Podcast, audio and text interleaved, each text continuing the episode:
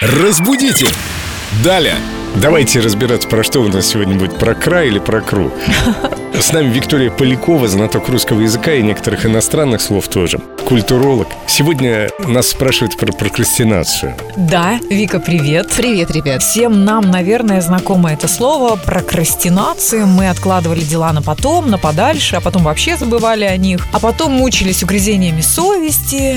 Это по смыслу вот этого слова. Ленина зарисовочка напрямую отражает его значение. И все-таки давайте начнем. Через какую букву оно пишется? Про кру, про кро, про кра? Пишется только прокрастинация. Здесь нет никакой связи с прокрустовым ложем, о котором мы когда-то говорили. Прокрастинация. Да, и Елена совершенно правильно описала. Это такое саморазрушительное поведение, когда ты постоянно откладываешь дела на потом, причем даже понимая их важность и необходимость выполнения, но ты все равно их не делаешь, затем терзаешься чувством вины и вот так по кругу. Но у нас есть причины, говорят люди, которые прокрастинируют. И здесь психологи дают рекомендацию. Я не психолог, я просто ее применяю к себе. Вспомните, как вы в детстве решали что-то выполнить и приступали к делу немедленно. Вы же не ждали, мы же не ждали.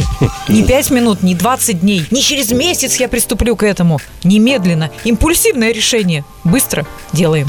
Мне кажется, у нас с возрастом теряется вот эта быстрота, потому что вот смотри, есть, например, болезнь студента, когда он все делает в последний момент. То есть, получается, у нас с детства проходит несколько лет, и уже к моменту студенчества мы вполне уже себе прокрастинируем прекрасненько и откладываем все на последнюю ночь перед экзаменом. Кстати, тогда, наверное, и рождается прокрастинация.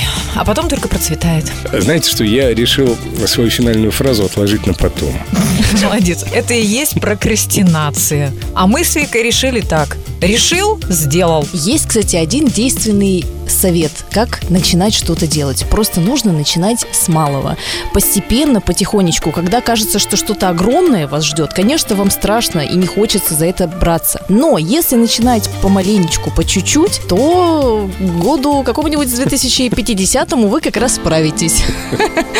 Или начинайте все с утра, пока есть силы и энергия. Разбудите! Далее!